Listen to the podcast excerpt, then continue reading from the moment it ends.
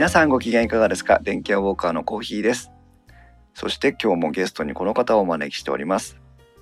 はい、えー、っと謎のカメラ好き慎吾ということで、えー今回もゲストとして参加させていただきたいと思います。よろしくお願いします。よろしくお願いしますお願いします。えっ、と1004本お付き合いくださいねというふうに宣 宣言をしておいて本当に4本お付き合いいただくことになりそうなんですが、ああよろしくお願いします。はいちょっと前冒頭に番組の説明からいきますが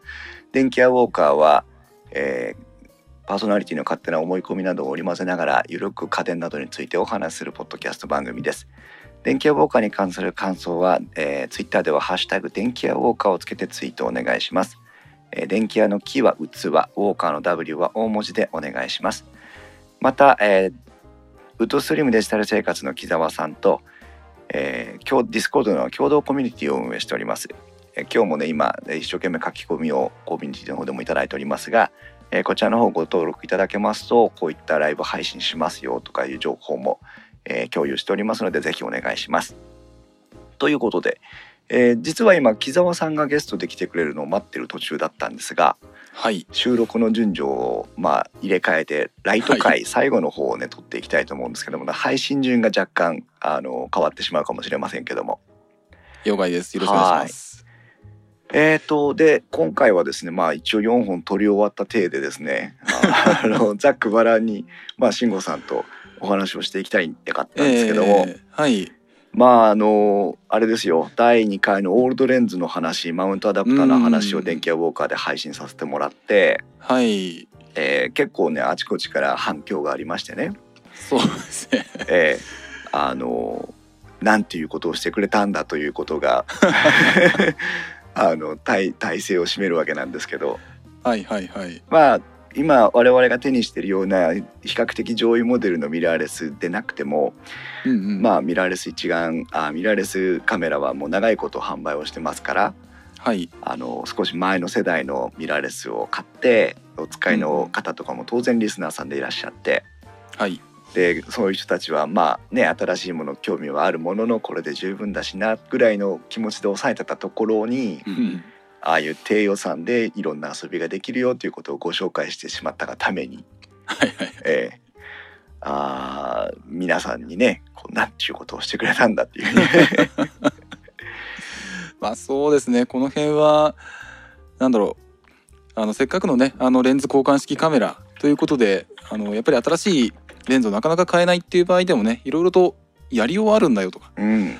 でその上でね自分の好きな私の場合あのあのどういう画角が使いやすいかなとかどういう明るさのレンズだったら使いやすいかなっていうのをちょっとね知りたかったっていうのもあったんで、うんうんうん。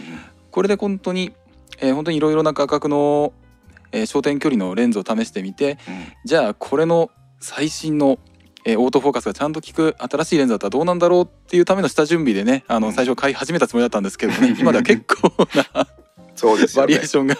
えーあの揃ってしまいましてね。実は昨日と今日はい。あの私が買ったミラーレスを持ってあの Zoom のフィールドレコーダーの F1 っていうレコーダーありますけど、あれのテストにちょっと出かけてたんですね。はいはいはい。まあ写真とかね共有してましたけど、そうですね。拝見いたしました。うん。あれを使ってみてなんかその、まあ、レコーダー以外のところで思ったところがはい。今、えー、とこれについてるのは、えー、とプロレンズの1240っていうオリンパスのレンズが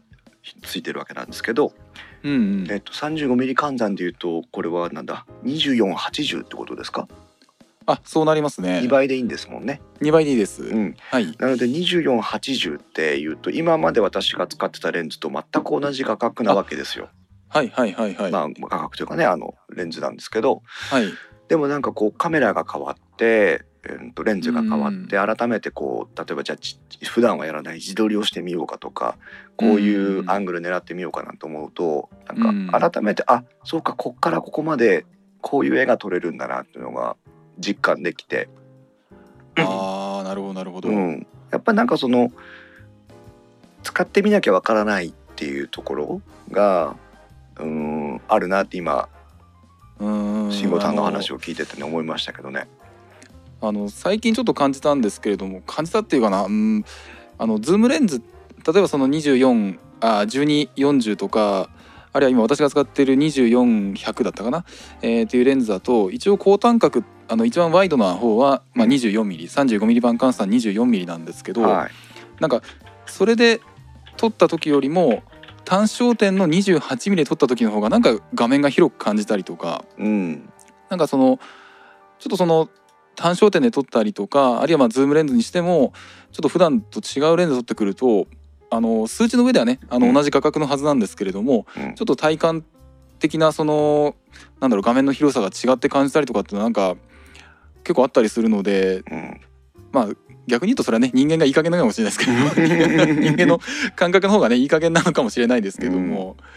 まあ、そこはやっぱりちょっと自分の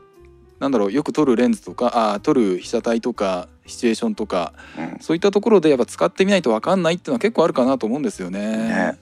私にとってカメラってはい、あとは私にとって写真ってっていろいろ皆さんそれぞれ慎吾さんもお持ちだと思うんですけど、うんうんうん、私にとって写真ってスポーツなんですよ。ほうほうほうほう。実は。あのーなんだあの会社のイベントとかあるとあの当然のようにカメラマンを頼まれてうんうん。でカメラを持っていくわけですよ。はい。そうするとあの新入社員の子とかパートさんで入った人とかが私のことを初めて見るとうんあこの人カメラマンなんだって思うらしいんですけどで、はいはいはい。コーヒーさんってカメラ好きなのとか写真好きなのって言われた時にいつも考えるんですけどね、はい。私にとって写真カメラってなんだろうって言ったら当然いい写真が撮りたいわけなんだけど、うん。あの結果として写真いい写真が撮りたいなというだけであってなんか多分求めてるのそこじゃないんですよ。ん？どういうことでしょうか？でんあのじゃあ何が好きなのっていうと写真を撮るのが好きなんですよ。あ。ーなるほど。うん、あのなんていうのあの、はい。うどう伝えていいのかわかんないんですけど例えばバドミントンやってるとしたらバドミントンはいはいはい。でラリーが続くとか、バドミントンで点数が取れるっていうことよりも、はいシャトルを打つのが好きっていう感じ。あーなるほどだ追いかけてってパコンと打ち追いかけてってパコンと打ちっていうのが楽しいっていうのが私にとってカメラなんですよね。ちょっとそこ私も語らせてもらっていいですかね。あのーちょっと先日からあの例えばカメラをテーマにしたポッドキャストはどうかという話とかえ YouTube のまあ YouTube に限らずですけど動画を撮ってそれを公開するとかっていうのはちょいちょい話題には出たかなと思うんですけれども、うんうん。あのじ私の場合もどっちかっていうとその写真を撮っている時が好きなんですよね。えうんうんうん。でえっ、とまああの当然それが、えー、と自宅に帰って PC に取り込んで、うん。で、えーそこから素晴らしい素晴らしいあの絵が見れたらそれはそれで、えー嬉しいことなんですけれども、うん。どちらかというと撮りに行きたいんですよね。あで撮った後の編集とか例えばポッドキャストだった場合その録音した後の例えばそのちょっとコーヒーさんがどのくらいあの自分の、えー録音してる音声を聞いてるかちょっと分かんないんですけどやっぱり1回や2回じゃないくらい多分自分の声をその例えば1時間の録音をしてあはい。1時間2時間それを再生して、まあ、飛ばす飛ばしかもしれないですけども、うんそれをあの後加工の時間のウェイトって結構大きいかなと思うんですよね。うん、そうですね。でましてや動画の方についてはあの撮ってる時間も長いし後編集も長いしさらにいろんなあのフッテージあの素材を組み合わせて、えー完成品を作るっていうことを考えると結構その後加工のウェイトの方が結構大きくなっちゃってるんじゃないかなって気がしていて、うん、でそれに対して私基本的にはまあ静止画ばっかりやっとってるんですけれども、どちらかというとその撮ってる時の緊張感とうん、うん、でとあのシャッターパシャッと撮った後の緊張と弛緩というかそのうん。開放感というか、そこが結構楽しいな気持ちいいなっていうのが結構あるんですね。結構慎吾さんと私似てますねそこね。そうですでその上で出てきた絵がなんだろうな、えー、と楽しむというのはあるんですけれども、ん、そこにかける時間はあまり取らない取りたくないうーんなんて言えばいいのかな。えっ、とそこはその最小限でいいかなと思っていてどっちかっていうと、その取る行為そのものが楽しいかな好きかなそうそう。そうていうのがやっぱりあるかなと思うんですね。ね私もまさにその通りです。だからあの私風景よりも人が撮りたいので、うんうんうんあの飲み会とか新年会とかで写真撮りするんですけど新年会とか行って行って普段見えないその同僚の表情とかをパッと撮れたりする瞬間あるじゃないですか。うんうんもうねその時にシャッターを切れた自分にもうね浸っちゃうね。よっしゃ今撮れたみたいな。でそのあ結果的に撮れた絵が傾いてようがまあなんかこうねあの明るさとかシャッタースピードが合ってなかったであろうがっていうのはまあ残念なんだけど後からの話でーうんその瞬間シャッター切れた俺今日いい仕事したってなっちゃうんだね。はいはいはいはい 皆さんもね、あのーきっといろんなね写真を好きな方いらっしゃるんですけど多分楽しむポイントってみんな違うと思うんですよ。うんだから皆さんもねどんなこう風に写真実際掘り下げていくと自分はどこに写真の面白みを、感じているのかっていうのは聞いてみたいなとは思いますけどね。そうですね、うんあの写真あの最近なんかその、まあまあ、具体的に言うと今日の話なんですけども、はい。今日は午前中に自転車に乗って、うん。えー、と10キロぐらい走ってきてでもうカメラバッグ背負ってうん。で、えー、とちょっと思いついたところ止まっては、まあ、今日は花の写真とか撮ってきたんですけれども、はい。まあ、そういうなんか被写体を探してでその被写体をいかになんか綺麗に撮るかあるいはかっこよく撮るかうん。っていう工夫をしてる最中がすごい楽しくてなんかあのやっぱりその撮る時間その撮ってる時のそのやっぱり緊張してそのそれこそ息を潜めて手ぶれもできるだけ抑えて、うん。えーそういったところをねあの重視して撮ってる時の方が個人的には楽しくてで、うんそれを加工してる時にねあのいい素材が取れてるとそれをいじってる時もすごい楽しいのでそうそそうそれがなんだろうなあの自分のそのカメラを趣味としてるところのねあの一番のなんだろう重要視してるところなのかなっていう気がするんですけれどう。もそうですね。うんじゃあちょっと木澤さんが今間に合ったので木澤さんを追加していきたいと思います。あ了解ですえーっとこれでいいのかな？木澤さん入りました？あ、入りました。木澤です。よろしくお願いしはます。よろしくお願いしますかよろしくお願いします。ちょっとまずレベルの調整をしていきたいんで少し木澤さん喋ってもらっていいですか？あ、はい。あれ、今もう番組自体これもう収録で始まっちゃってる始まっております。すいません、遅刻しまして申し訳ないいいえです。全然。あ、どうもあの慎吾さん、あの声では初めまして。あどうも。いつもえっとお世話になっております。なんかいろいろ複雑な初めましてって感じですけど そうですね。あのーあのーもう。なんでドリキンさんの YouTube のチャンネルとかでオフ会のでもう慎吾さんのお顔とか映像見てるんで、はいはいはいはい。えーなんとなくイメージできるんですけど、なんというか、えっと、テキストベースではもうすでに初めましてじゃないんですけど音声ベースでは初めましてって感じですよね。えーなんかテキストベースはもうかなり深い付き合いのような気がしてますけどね。いろいろ突き落としたりなんだったり。よし大丈夫ですでね。ボリュームはいいよそうです。はい。じゃあ木澤さんもあのえっとご自身の録音環境を確認していただいて、はい。あの音量とか大丈夫そうでしたら録音を始めてください。あ、はい。あのもうこれで開始をしてますのであありがとうございます。大丈夫です。はい、はいじゃあここから木澤さんも登場です。木澤さんよろしくお願いします。はい、よろしくお願いします。よろしくお願いします、はいお願いします。えーっとごめんねスカイプのウィンドウをちょっとどかしてよいしょえーっとじゃあ木澤さんも入っていただいてと言っても今は実はライト会の収録をまあよ実質4本目の収録を3本目の前に行っている状態なのでそう そういうことです。はいざっくばらんにあの4本収録終わったなという雰囲気で話をしてるところなんなるほど、ですがなるほど。なかなか難しいですよねこれもうん、いやいやあの大丈夫です。で木澤さん来たところ突然質問なんですけどね。はい。今あの慎吾さんと二人であの、はい。自分たちにとって写真って写真の面白みってどこだろうねって話をしてまして。うん。あ、はい。で私たちはどちらかというと、まあ、出来上がった写絵もさることながらあのシャッターを切る瞬間の緊張と緩和を楽しみたいなみたいなところが大きかったんですけどうん木澤さんにとって写真の楽しみって掘り下げていくとどこが楽しくて写真を撮ってるんですか？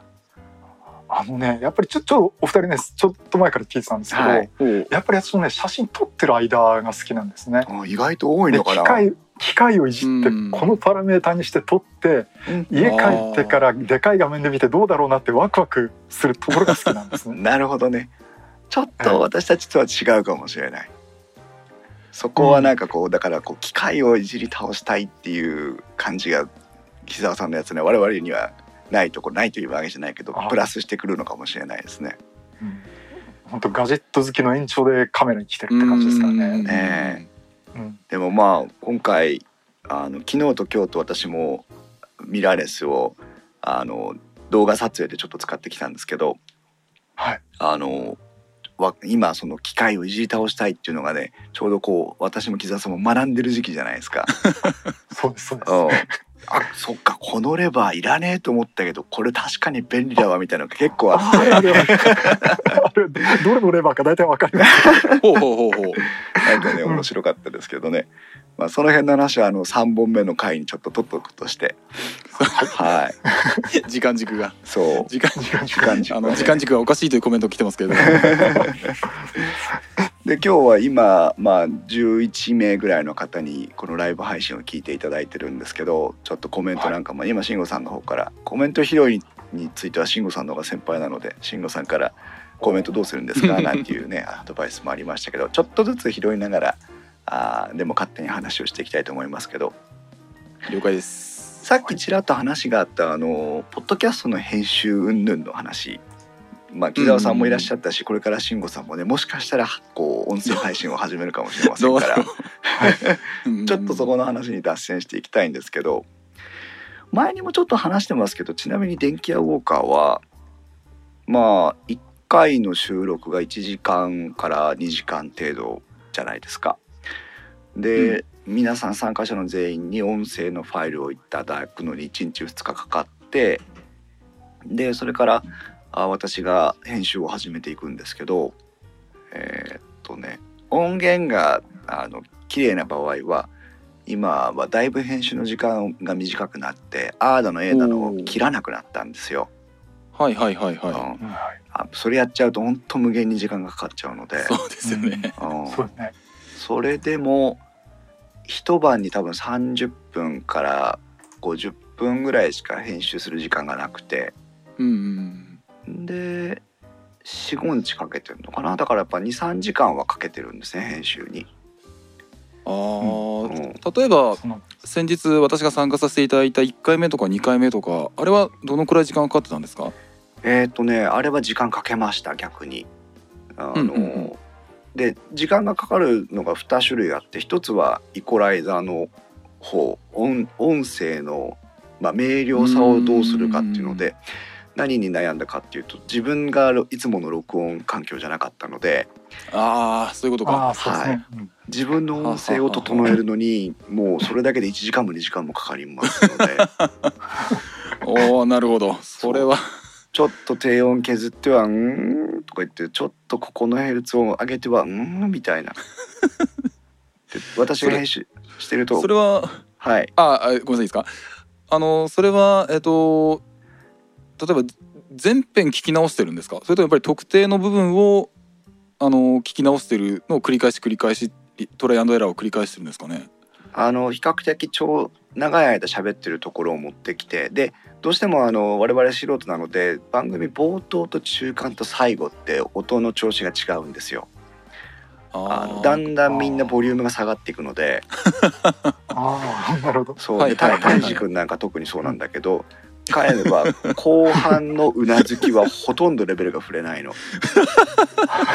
なるほど。うん。なるほどね。うん。っていうのがどんどんどんどん小さくなっていくんですよ。あそう。だかーら、まあ番組の冒頭側とまあ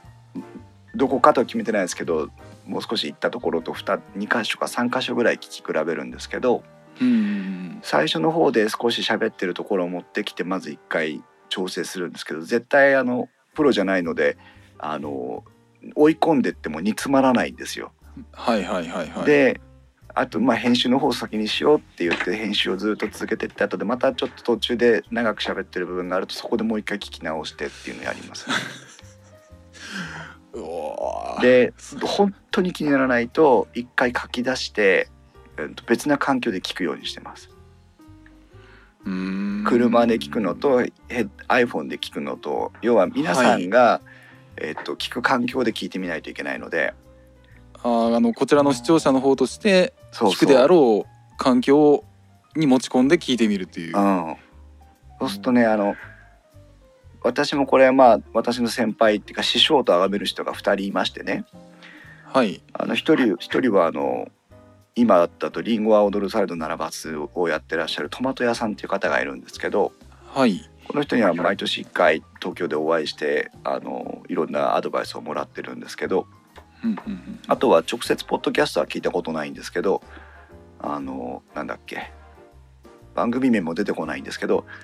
あのヤンマさんっていう方が大先輩でいてね。はいはい。あのクリラジ、あそうそうそうクリラジの。ねヤンマさんも勝手にほとんど接点はないんですけど勝手に師匠と崇めてるんですが あーとおお二人のアドバイスを入れながらいろいろやってるんですけど一番言われるのはあのいかに低音を削るかってとこなんですよ。低音ですか？そう。低い？そう。ほうほう。マイクの近くで喋ると音声って明瞭に取れるんですけどはいはいはい。マイクが近ければ近いほど低音が熱くなっていくんですよどんどんね。ああなるほどなるほど、うん。あの一定レベルで乗っかっていくわけじゃなくてはい。強調されちゃう。方がうんうんなるほどなるほど。うん、でこれは割と自分の環境で聞いてるだけだと気にならないんですよ。うーん。なんですけどコンプレッサーをかけたりなんだり音量を持ち上げてってで、えー、と低音が強調されちゃう環境に持ってって聞くとすごいなんか音圧を感じるというか。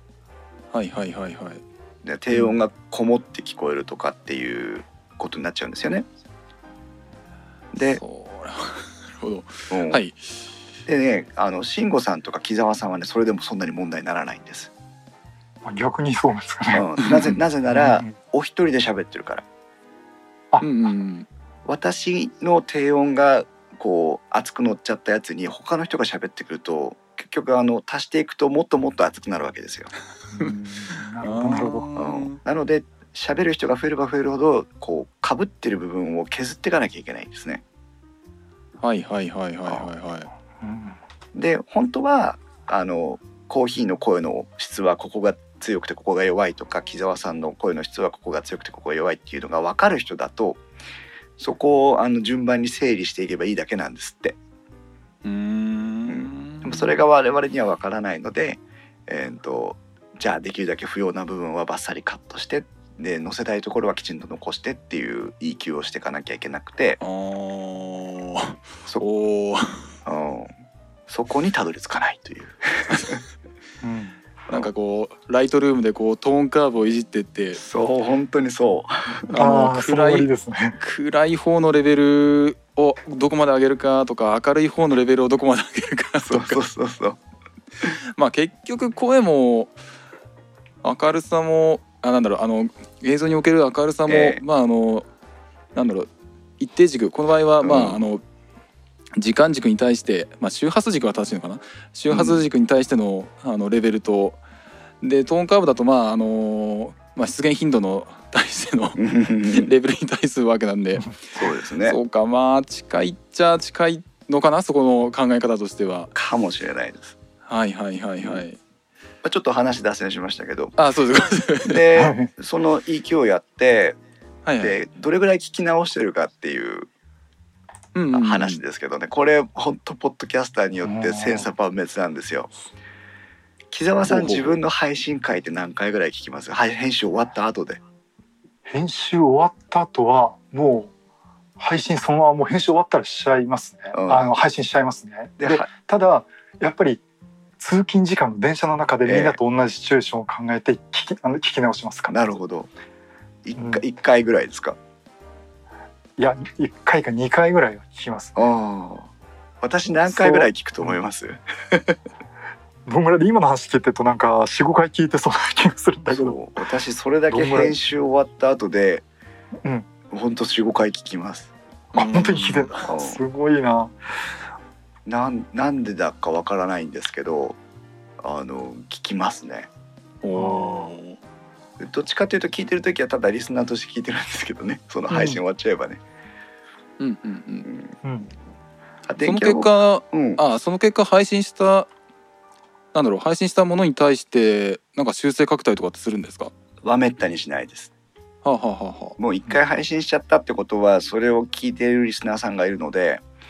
それに対してまあ良くなる方向だとしても直してしまうともう一回その人にダウンロードしてもらわなきゃいけないとか最悪聞いてもらえないじゃないですか。そうですねそうですね、うん、なので一応もう配信する時出しちゃってからの修正とか変更とか出し直しっていうのはもう3回ぐらい23回したことありますけどうん。できるだけしないようにしてますね。じゃあ基本的にそこは次回の課題みたいな感じでうん、今回はここが良くなかったなっていうところはまあ次回に、えー反映させていこう的な考え方ですかねそれは。ね。でもなかなか反映されないんですけどね。間が空いちゃうとなんか忘れちゃったりね。そうなんですよね。うん。本当にね。うん、まあ。はあまあポッドキャストの話はそんなところですけど。何の話してたんだっけ、どっからポッドキャストに飛んだかちょっとわだんだん忘れちゃいましたけど。えーっと後過去の話かななんか。ああそうか。木澤さんはその今回 OMD の EM5M2 をあダメだ、はい。カメラの話しちゃいけないんだよ。カメラの場合は。あそうか。3カ回目で話しなきしいさっきしたんじゃさっないですか。きしたんじゃないですかいけないいけないすごい難しいですけど。このところあのディスコードで非常に分科会っていうねそのカカテゴリー別のチャットボードが非常に盛んになってまして、特にえあの配信者であるかないかにかかわらずその食テロ板とそれからカメラと写真のお部屋はうんうん結構交流があるわけなんですけど、そうですね。ね。まあ、食テロの方は私あんまり参加できてないんですが木澤さんが 食テロ版作りましたけどね。食テロ版意外と盛り上がりますねこういうのね。そうですね。作った私がやられちゃってる感じがするんですけど。ね うん特に面白かったのがあの皆さんあちこちってご飯食べるのはただただ羨ましいなと思って見てますけどスリッパちゃんさんがあーなんか自炊されてるんですかね。そなんかご自身で。う、うん、これなんだっけ？カップ焼きそばに人参しりしりを加えてみたいな。ししかもカップ焼きそばですよ、うん。カップ焼きそばだったら何だったらもう蓋閉めないで食っちゃうぜぐらいのなんかお湯注いだらもうバリバリいっちゃうぜぐらいの話なのに。とそこはちょっと同意しかねるような気がするんですけどもなのにスリッパちゃんさんはわざわざ器に盛ってそうやってるっていう。はいはいこのこのマヨネーズのかけ方がすごくいいですよねね。細かくてね。あのなんかお好み焼き風みたいな。あそうそうそうう。んうんうん。お CO2 さんが「飯テロは参加しやすいです」って書いてますけど、ね。まあ、みんな必ずご飯食べるわけですからね。ね。うん。スリッパちゃんがやめてって来て 木澤さんはの食テロ版見ててどうです？なんか他に気になるのありました？あのねカレーとラーメン私弱いんですよね。もうラーメン来たらああ来た。この夜中はやめてみたいな感じなんですけどね。まさに食テロになっちゃうね。ね。ラーメン写真も結構確かに多いな。確かに確かに。そうですね。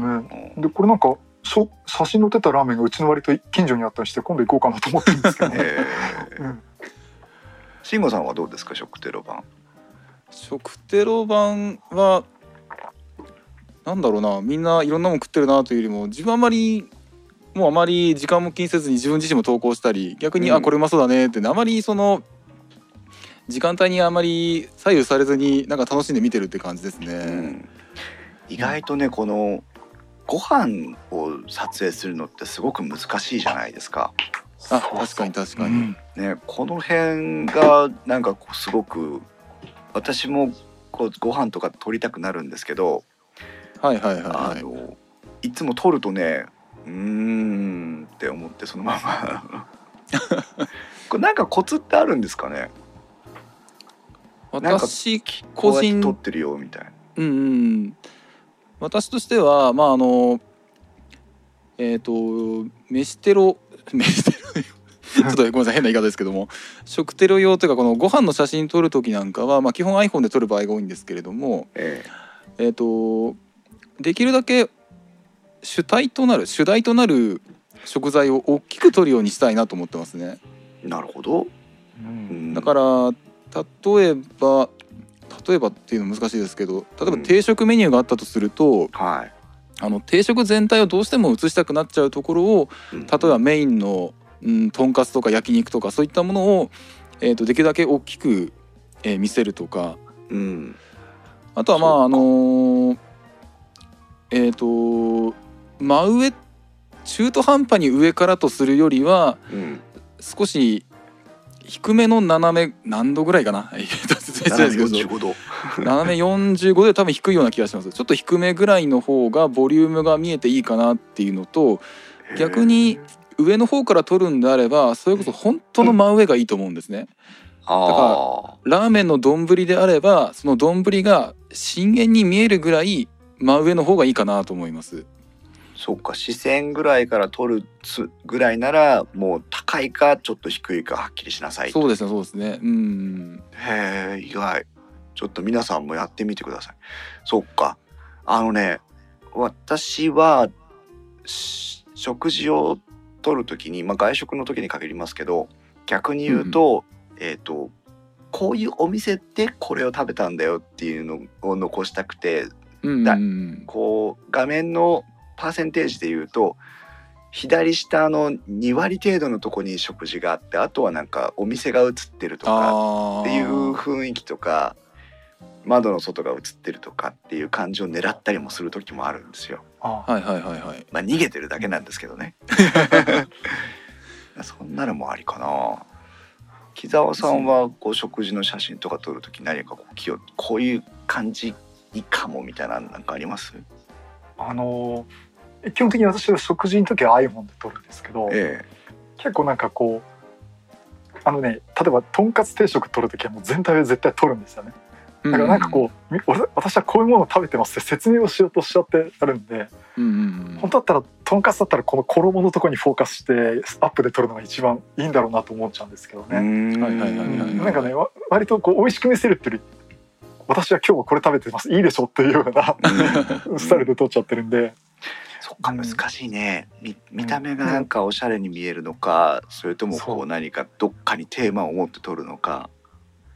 なんかセオリーで言うと逆光で撮ってる F 版使って光当てて撮るのがいいような話は聞いたことあるんですね、うんうんうん。こういう食事のやつは。その方がまあ光の反射があのカメラに入ってくる感じになるので食材がまあ美味しそうに見えるっていうあのテクニックだったりしますね。しずる感っていうやつですね。あそんな感じじです。うん。確かにね。トマト屋さんがその物撮りを非常にハマってた時期があって何枚も写真を見せてもらったんですけど、やっぱりその、まあ、単純に言うと逆光か反逆光ぐらいのところから光が差し込んでくる映像っていうのはやっぱりなんかこう綺麗に見えちゃいますよね。うんねううん。ん。面白いなじゃあカメラと写真のお部屋の方に少し話を移していきますとこちらも結構皆さんが、えー写真を投稿してくれてるので、え。勉強になってるんですが最近流行ってるのがやっぱり天体写真。および夜景。うーん。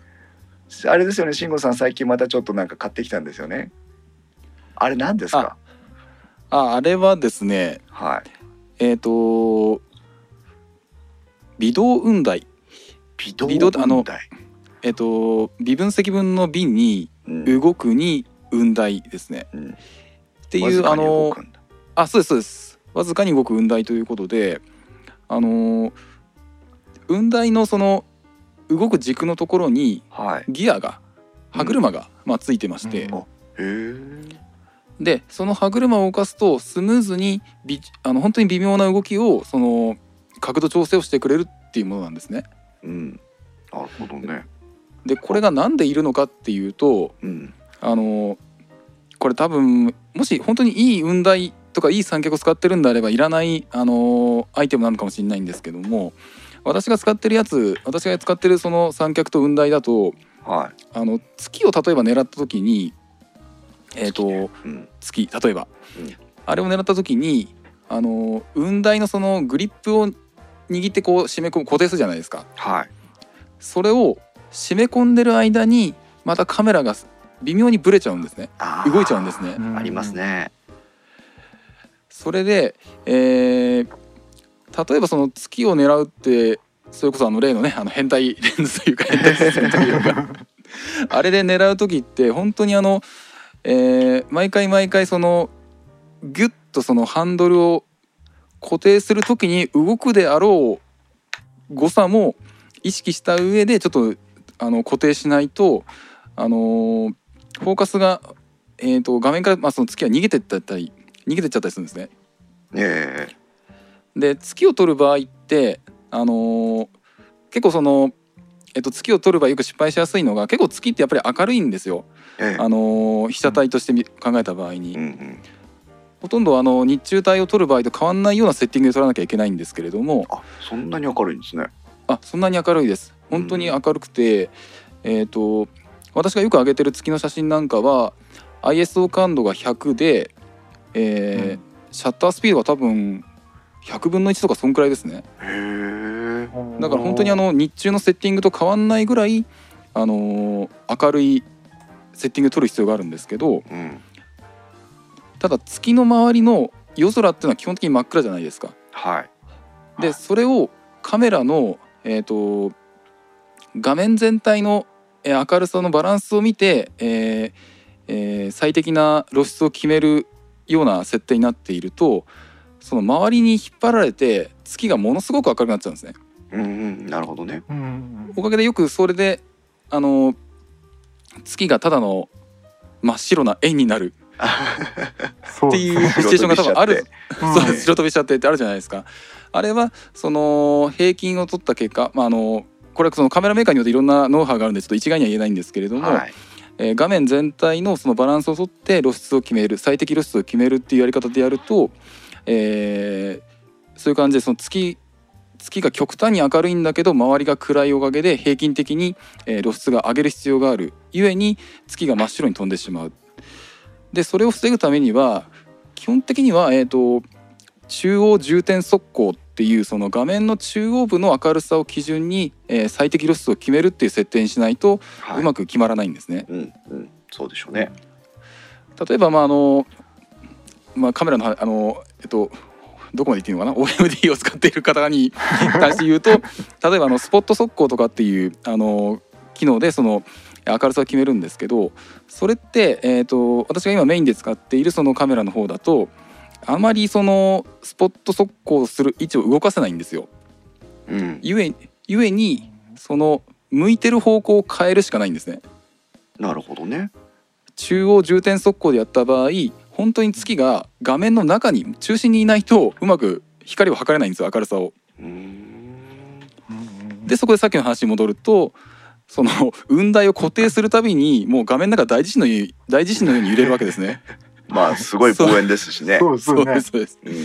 うんなのであの毎回毎回その速攻範囲が画面の中にちょっと出てくるんですけどそこの中に月が収まるように毎回毎回微調整微調整がすんごい大変だったんですよ。うんでそこであの先ほど出てきた微動雲台、うんあれがあるとそのノブをくるくるくるっと回すだけで月がスムーズに画面の中の位置を調整できるんですね。へえ面白いえーっていうのがあの欲しいなっていうので、えー ちょっと今回それを 買ってしまったと。こんなものがあることすら知らなかったですようんはいはいはいはいはいはい。これもあのもともとはあの成形写真あの星の、えー、と風景の景ですね。成形写真を撮るっていうための、まあ、機材なんですけれどもうん。あの、まあ、自分は月が相手でしたけどもあの月を撮る時とかもやっぱりこういう機材があるとすごい調整が楽でしたね。なるほどね。はい。ちなみにおいくらで？えーっと8,000円ぐらいだったかな確か。うん。中古じゃなくて新品だったんですか？あ新品です新品です。へえあじゃあまあそんなにそんなにびっくりする金額ではないですね。そうですね。あのカメラのまああの三脚系の機材としてはまああの比較的買いやすい値段だったかなと思うんですけれども。レンズでと同じぐらいだ。あのシステムといやあのシステムより下手すると高いかもしれないです。け どそうそうそう。であのじゃあそこでちょっと打足なんですけれども脱線しちゃいますと、はい、あの EM5 とか EM1M2 の場合はうん、あ EM5M2 もですけども、うん。あのスポット速攻の位置がずらせるんですよ。へえ なのな。のであのえっとちょっと設定の名前ちょっと忘れちゃったんですけどもそのスポット速攻をする位置をずらすことによって多少月がその画面の中心にいなくても微調整ができちゃうんですね。だから私のような苦労しなくても 苦労しなくても済むというメリットもあるんですけども。ああ今度試してみないとな。でただこれでやるとあの月を基準に明るさを決めてしまうのでうん。例えばちょっと広角気味、まあ、標準レンズぐらいの、えーレンズを使って例えば周りに何か背景をうん。例えば木だったりビルだったりそういったものを入れようとすると今度はそっちが暗くなりすぎちゃうんですよね。そうですね。はい、うん。月っていうすごい明るい被写体に対して、えー明るさの基準を決めちゃうので他の周りの、えー、と被写体はもう真っ暗になっちゃうんでえここがちょっとその調整が難しいところでえうん。月を基準にしたら周りは暗くなっちゃうしうん。周りを基準にしたら、まあ、これは普通の速攻した場合あの明るさを決める場合ですけども今度はうん。その場合は今度は月が明るくなりすぎて白飛びしちゃうとか、まあ、ちょっとそういう問題もあるんですよね。その時はあれかあのー ND フィルターが半々になってるようなやつを使って、うんうんの方を原稿するしかないんでしょうかね。そうですね。あのー多分それが一番確実だと思います。うん。ちょっと私もあのーハーフ、ハーフ ND フィルターって持ってないんでちょっと試したことはないんですけども、風景と月を両させるのは多分そういうやり方じゃないとできないんじゃないかなと。皆さん ND フィルターっていうのが実はありましてねあのどこかで見見かけた時にカメラのレンズを覗いてみたら真っ黒になってるっていうのを見たことありませんかね、うんうんあれが ND フィルターっていうやつであ簡単に言うとレンズに入ってくる光を落としてくれるサングラスのようなものなんですけど、そうですねそうですね。うん特に私も今回動画撮影の時に ND フィルター使ってきましたけど、あのカメラって基本的に明るければ明るいほどいいはずなのに光がそれが明るいと不都合な時がまあまああるわけですよね。そうですねね。そこに対して、えーそう使うと。で今話になったのは、えーとただのガラスの板みたいなやつに半分までは透明で半分まで半分からが黒くなって、まあ、ND フィルターになってるっていうハーフ ND フィルターっていうんだと思うんですけど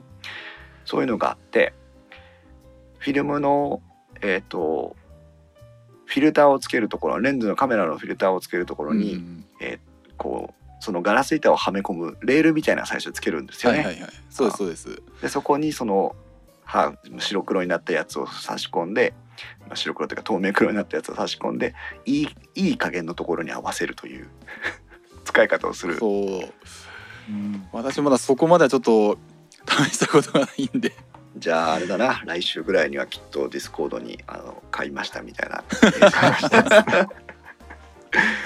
出るわけですね。そうですね。あまああとはちょっと理屈の上ではできるはずなんだけどってレベルなんですけれども、はい。えっ、と月どっちかな？えっ、と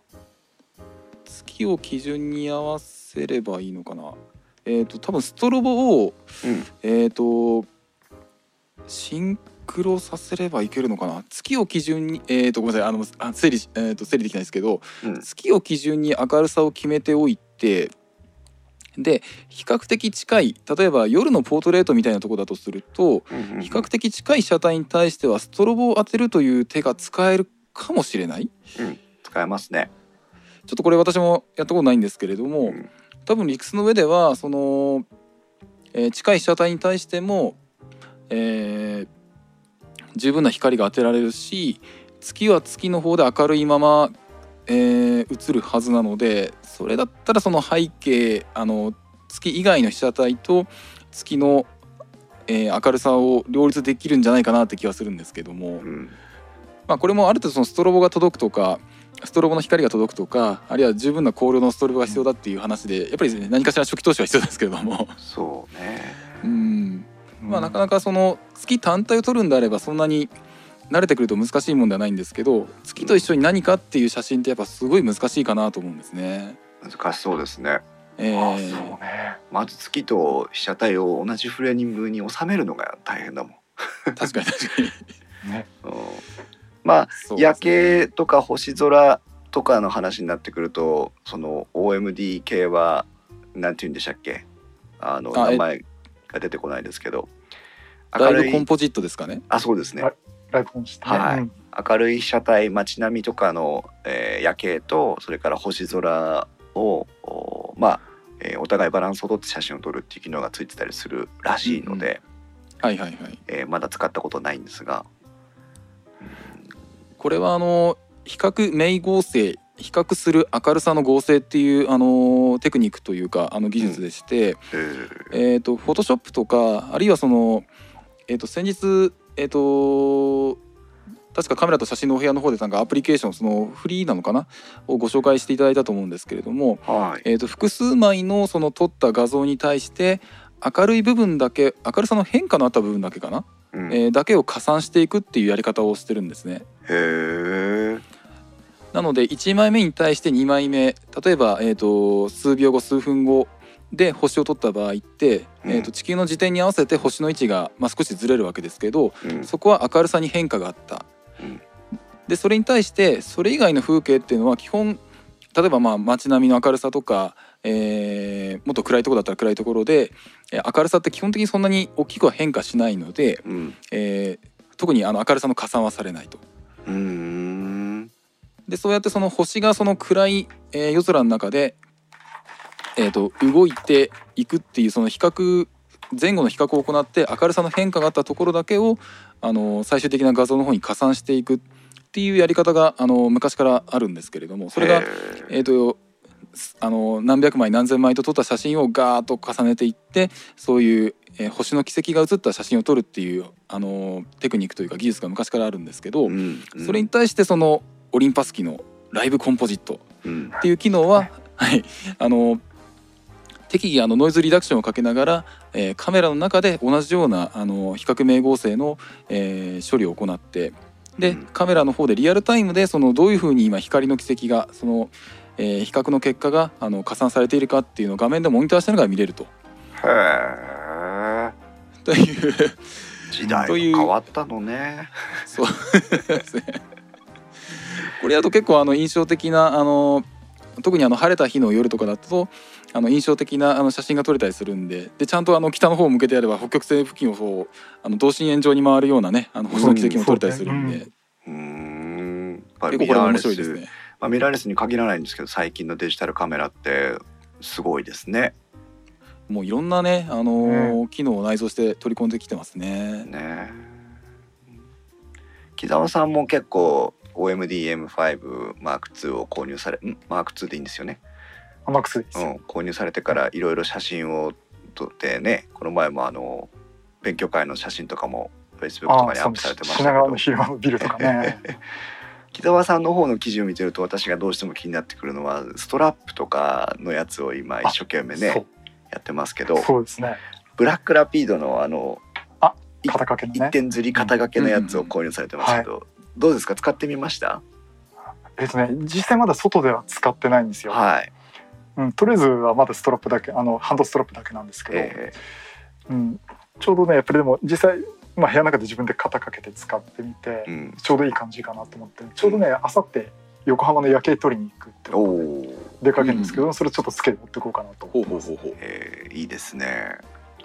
私やっもぱりあの肩掛けのねストラップって今まであのユースキステージではこのネックストラップで首からかけてるんだけど、ついあの荷物があるとちょっと肩にかけたいって言ったらスルッと落っこっちゃったりとかね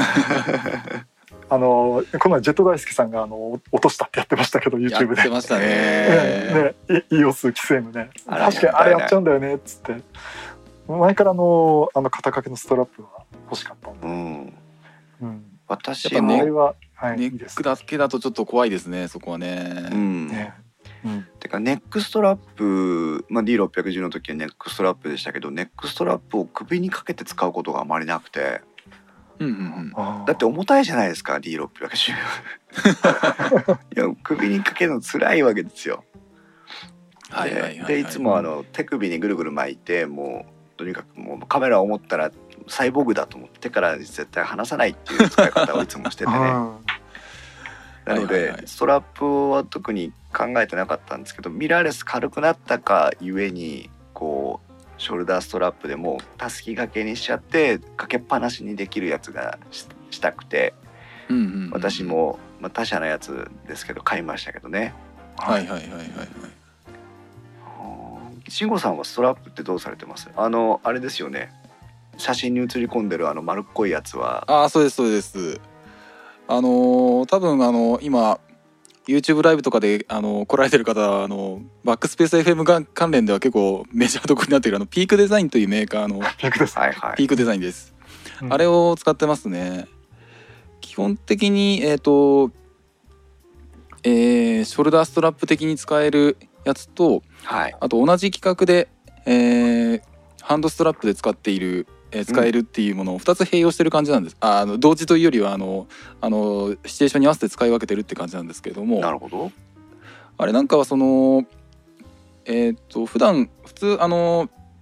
えーカメラ買ってくるとあの三角感あの三角形の、はいはい。あの針金のリングみたいなのついてくるじゃないですか。そうですね、はい。あれはもうちょっと外しちゃって、うん。でそこに開いてる穴にその、えー、とピークデザインのその共通規格のえー、となんつったっけなアンカーリンクって言ったかな、うん。えーっていうその丸い部品とあと結構丈夫なあの紐。あの中に3層構造ぐらいになってて結構丈夫な、あの紐になってるんですけども、あのそれを紐をそのストラップに通してやストラップホールみたいな感じで通してやってで基本的にはその、えーカメラの両側についているそのリングのところそのストラップホールのところにアンカーリンクっていうその紐につながったその丸いプラスチック状あごめんなさい、うんプラスチックの、えー丸状の円形の、えー、と留め具を、えーつけてで、えー、とそこをそこにその、えーネックストラップとかまあショルダーストラップか、ショルダーストラップをつけたりとか、まあ、そのハンドストラップをつけたりとか、まあ、そういう形であの状況に合わせてねあの使い分けてるんですけれども。なるほど。あのピークデザインのストラップの、えー、と特定モデルはあの三脚穴のところにこれ多分同じような機構を持ってるやつは確かコーヒーさんもなんか紹介してた気がするんですけども。うん。紹介してました。あのそのアンカーリンクっていう先ほどのそのストラップをつけられる、えー金具みたいなもの。まあうん。三脚の、えー、と雲台のその自由雲台の、えー三脚のそのプレートみたいなものをカメラの三脚穴につけてやって。うん。で、えーそこをそこにその先ほどのアンカーリンクをつけてやって、えーカメラのえー、とどっち向きだ、えー、とカメラを構えてうん。左側、グリップの反対側。はい。グリップの反対側のホールと、うん。えーカメラ底部にそのつけた、えーアンカーリンクの、えー、紐その取り付け金具取り付け具。うん。そこをつなぐ形で、えーショルダーストラップをつけてやるんですね。なるほど。うん。でこれやっとくと何が便利かっていうと、うん。レンズが大きい時。まあ多分その1240のあの F2.8 プロなんかでも結構効果あると思うんですけどうん。その左側の穴と、えーカメラ底部の、えーストラップホールから伸ばした方からショルダーストラップを伸ばしてやるとうん。あの肩掛け、まあ、首とか肩にそのたすき掛けするようにかけてやった場合うん。ちょうど重いレンズが体に密着する方向で安定するんですね。あなるほどね。この方向だなるほど。あの分かっていただけました。かこの言葉で 説明しづらいんですけど、えっ、と皆さんカメラを持っていただいて 片手で持っていただいてそれをボーリングの投球フォームのし一番最初の時のようにこう小脇にグーッとこう持ってくるとちょうど脇腹の、右側の脇腹のあたりにこうカメラがの底がつくと思うんですけどこの状態にショルダーストラップでできるってことですよね。そうですそうです。うん、だからあの軽いレンズだとそんなに効果はないんですけれどもはい。重いレンズの場合あの左右のそのストラップホールから、えーショルダーストラップを通して首とか肩にかけてやるとうん、レンズがどうしてもその体の外のなんだろう離れる方向に向いちゃうじゃないですか。モニターが自分の体につきますからね。そうですねそうですねはい。でそうなってくるとやっぱり高価なレンズその精密部品であるレンズがあのよりぶつかりやすい方向を向いちゃうんですね。うん、確かに。うんでそれを防ぐためにあの先ほどの取り付け方をするとあのなんだろうかけ方をするとはい。レンズの重いレンズが体に密着する方向で安定して、で、えーあとはまああのピークデザインのそのストラップほとんどがそうなんですけれども、まああのスッとこのスライダーで、えー長さを調整できるので、うん。まあ、あのブラックラピットと多分その辺は近い発想かなと思うんですけども、はい。あの体に密着させてほとんど動かないような状態で、えー安定させることができるんですね。うんうんうん。っていうんでいいうん、あ だからそのコーヒンさんが使われてたそのそれこそアルカスイス互換のプレートみたいなの確かご紹介されてたと思うんですけど、はい。あれもグリップの反対向きにそのショルダーストラップが伸びるような方向に取り付けてやるとうん同じような固定ができるはずなんですね。はい早速明日やってみます そうか。それは豆知識ですね。確かにね。うんうんこのちょうど贅肉が小脇腹にいい感じでクッションになってるので ここで保護してあげるわけですね。ショックアブソーバーになってるという食ことで。感そうね。いい感じですね。なるほどね、はい、でこの辺のストラップはねあのバックスペース界隈ではあの、えーヒックさんが言ってますけどグルドンではおなじみの、えー安定のピークデザインってありますけどもまあ、えー、とドリキンさんとかあるいはまあね、あのーカメラを好きな人はあのちょこちょこそのピークデザインの、うん。えーバッグとかあるいはこういうストラップとか使ってたりするんで結構そのバックスペース界隈ですとこのピークデザインがデファクトスタンダードに近いぐらい えーとみんな使ってるという感じになってるんですけども、まあ、実際本当に、ねはい、よく工夫されていて、あのー使いやすい、あのーカメラグッズかなと思ってます。へえ、はいはい面白いですね。やっぱこういうそういったあの、はい、どうぞ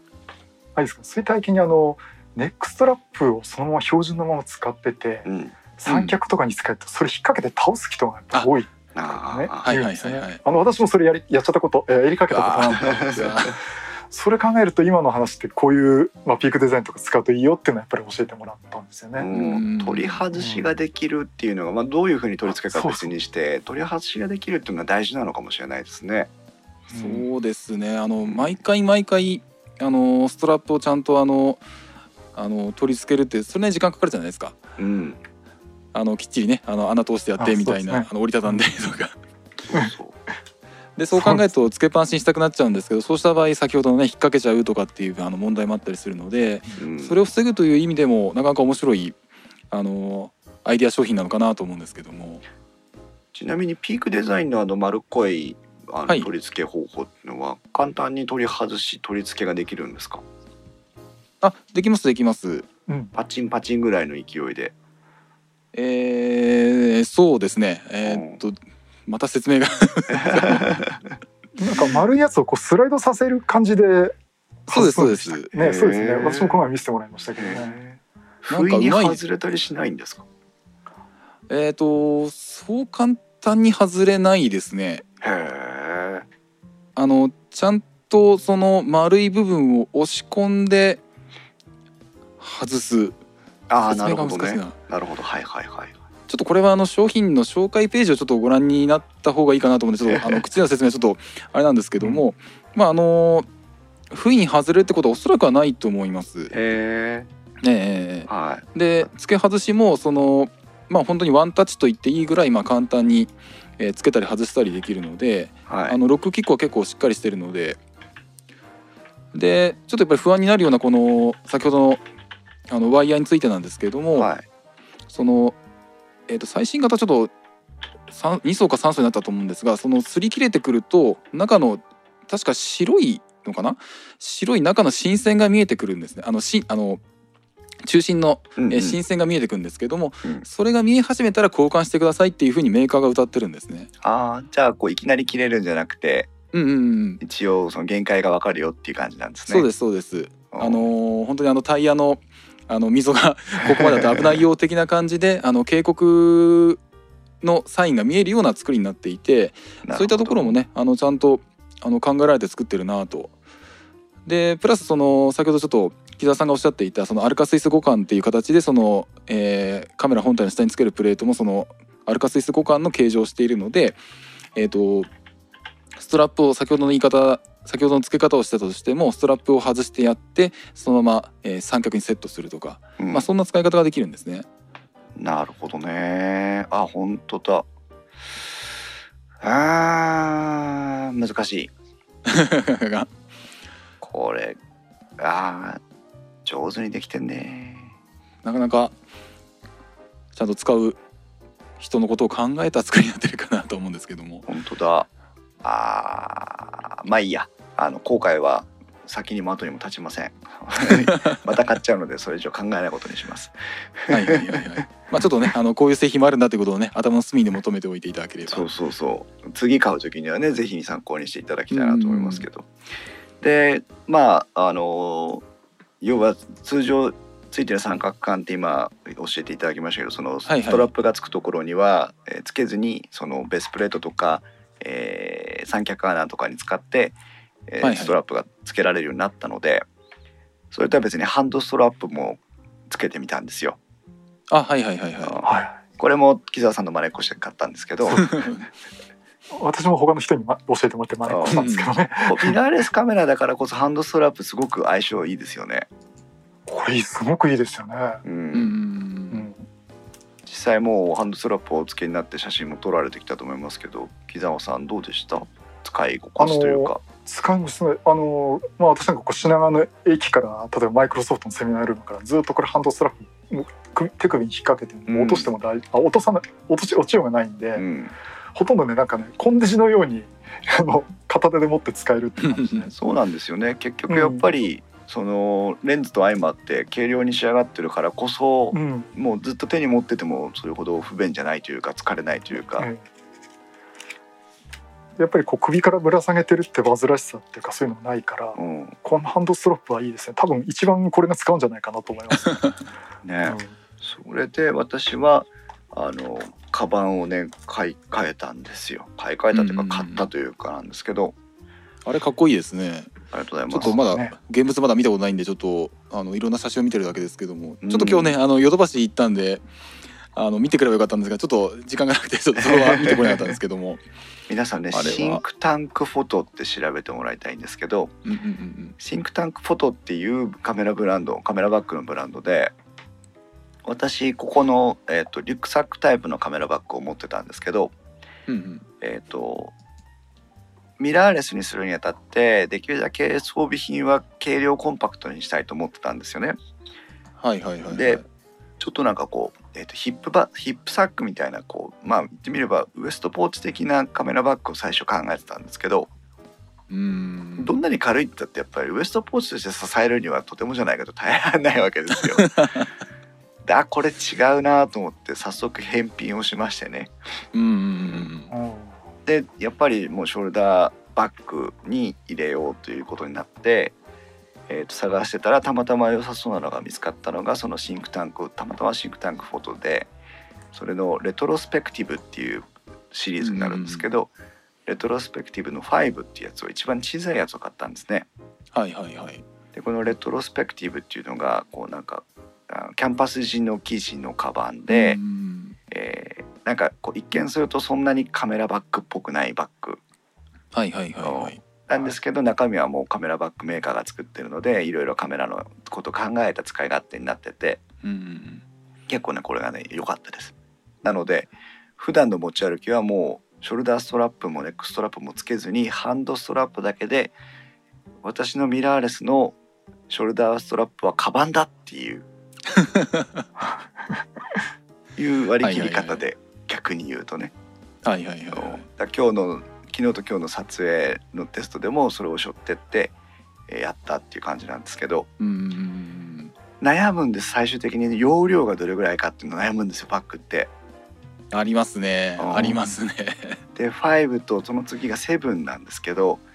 相当悩んだんですけどはいはいはいはい5だとえっ、とまあ生地がちょっと硬いので、えー全域を柔軟に使ってないっていう感じはあるんですけどミラーレス1本とあと交換レンズ1本入れるとまあ十分かなっていうぐらいの程度の容量なんですよ。はいはい。うん。うん。だから、えー、とそれプラス今日みたいに録音機材も持ちたいとかって言っちゃうとギリアウトなんですよね。うんうんうんうん。あだ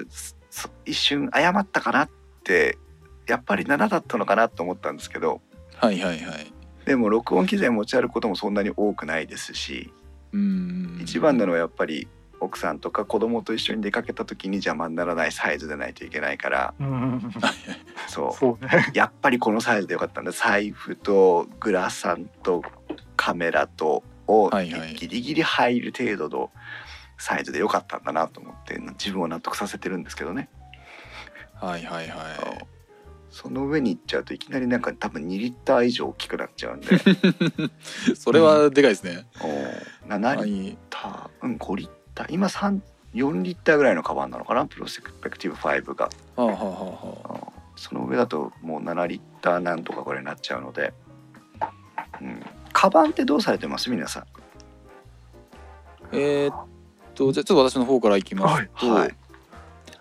あのー、α7R3 を買ってから結構その、もう毎日持ち歩くような感じでそうですよね。通勤の行き帰りで結構写真撮られてますもんね、そうですよね。あれでいるんであの取っちゃってるんでえーっと開く PC バッグで意外に入っちゃうんですよね。ヒラピーだ。はい。あのーもうこの辺の界隈の この辺のクラスの人にはもうおなじみのうん。バッグだと思うんですけども。あの開く PC バッグのナノっていうあの一番小さいサイズのやつ。はい。あれにえーっと α7R3 に例えばその今私が E マウント用のレンズとして唯一持っているうん。あ の唯一なんですけどねまだね。他は全部オールドレンズというね、えー、E マウントレンズのその 2400F4.0 っていう、えー、とレンズを入れつけてで、えー開く PC バッグなのに、えー、3分の2くらいを占める形でまあ入っちゃ入れるんもっと小さいかな、うん。えー、と3分の2弱くらいの、えー面積を体積を占めて、まあ、入れることができて。うん。でまあ普段もそんなに別にあの、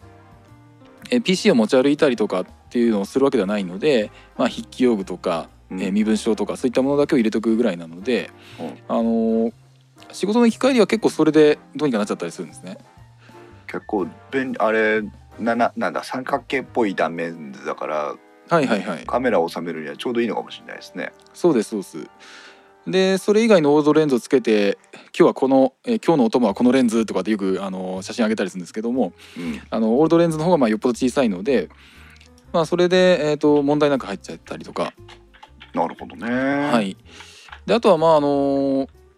えっ、とちょっともう少し荷物が大きくなった時にまたこれが木澤さんの話が出てくるんですけどあのオフトコのカメラバッグおお、おふとこおふとこ。はいうん私もあのオフトコの、えー、とバックパックタイプの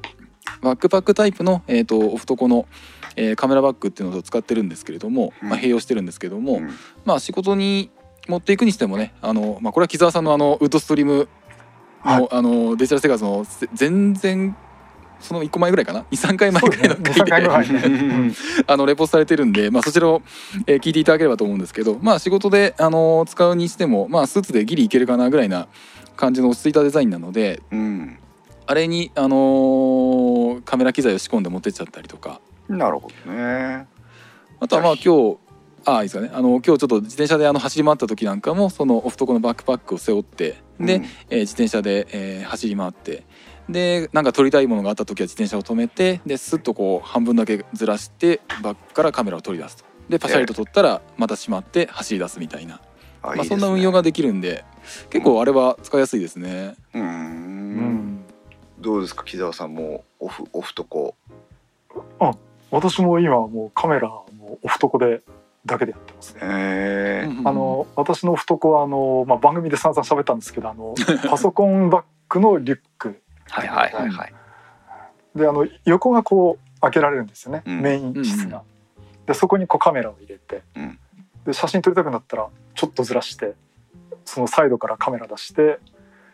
ハンドストラップつけて写真カッと撮ってて撮り終わったらまたカバンカバンしまうとかね昨日なんかそんな使い方しましたもんうね。ん便利ですね。あれはいいですね。で多分持ってくレンズが増えてったりって機材が増えていくと今度はカメラ用の懐を、ね、買うようなことになるかなと思ってるんですけど今のところ本当にレンズ1本であれだけでいくんだったらもうあれで十分かなって感じですね。えーなるほどね。うんうんうん私はむしろあの、まあ、カメラのバックはね今レトロスペクティブって言ったのであれでやってるんですけどあの通勤の時には持って行ってないんですよ。要はカメラを入れ替えずに、あの通勤には通勤のバッグ使ってるのでそのままなんですけど逆にあのミラーレスの方にあの何でしたっけボディカバーレンズっていうんだっけあのはいはいはいはい。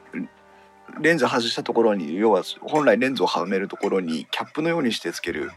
あの単単焦点じゃないやなんだろう。おもちゃみたいなレンズあるじゃないですか。ありますね。あのあのフィッシュアイタイプと 15mm F1 点あ F8 ってやつですね。そうそうそう。ああいうやつ私の手元にあったりとか。あれどうですか？どうですか？あのーなんだろう遊びで使う分には全然面白いかなと思いますこれ。うん。もう軽くていいし写りもねあのーなんだろうそういうおまけ的な使い方するってんであれば十分いけるかなと思うんで、うん、逆にそういうのにしちゃうともうほら本体だけだったらどこにでも入っちゃうじゃないですか今の今のミラーレスって。うんだからそのそういう特殊な、まあ、パンケーキよりも薄いレンズをつけてでうんカバンに入れていってっていうのででしかももうだからそういう時にはアートフィルターの何？あのモノクロっぽいやつしかうんもう選んどいてそれでしか撮らないぐらいの割り切りで、はいはい、まあ、はいトイカメラぐらいのつもりで遊ぶっていうだったらできるかななんとは思ってるんですけどね逆にね。あー面白いないろんな遊び方がありますね。あのカメラの周りの話だけで結構話が膨らんでいくんですけどねこれねそうそうそう。ね カメラの話あの最近みんなの本体買い終わったんで次アクセサリーに行っちゃったそうなんだよね。そうなんですよ。まさにそれ。はいはいはいはいそう沼は広がるばかりでございます。ねやばいやばい深いですねねいうことでもう多分この話してると夜は貸さなきゃいけなくなっちゃうので ちょうどね時間もいい感じになってきたので、はい。この辺にしたいと思うんですが、皆さんもぜひあのこの後でね配信が終わってからでもいいですしこのえっ、となんだ本配信要はポッドキャストの配信の前後でも全然構わないんですけどぜひあのカメラと写真のお部屋で皆さんのアクセサリーの話をねこれから我々に聞かせていただければなと思っております。はいはい。はい、はいえー電気屋ウォーカーでは皆さんからのコメントをお待ちしております。えー、ハッシュえーツイッターではハッシュタグ電気屋ウォーカーをつけてツイートをしてください。電気屋の木は器、ウォーカーの W は大文字でお願いします。また今ご紹介したディスコードの共同コミュニティは木澤さんと一緒に運営している、え2番組共同のコミュニティでございますのでぜひ、えーざっくばらんにお話をしていただければなと思っております。で、えー今回までで一応まあこれから3本目撮りますけど4本に、えー、とご出演いただいて慎吾さん本当にありがとうございました。はいありがとうございましたなんかまあこれを機会にまた何かチャンスがあればまた出演をしていただければなと思っておりますのであぜひぜひよろしくお願いいたします今後もよろしくお願いします。お願いします木澤さんも忙しいところ参加していただいてありがとうございました。はいどうもありがとうございましたはいということでじゃあまた声を揃えてさよならのところをお願いできればと思います。はい。それではまた皆さん次回の配信まで。さようなら。さようなら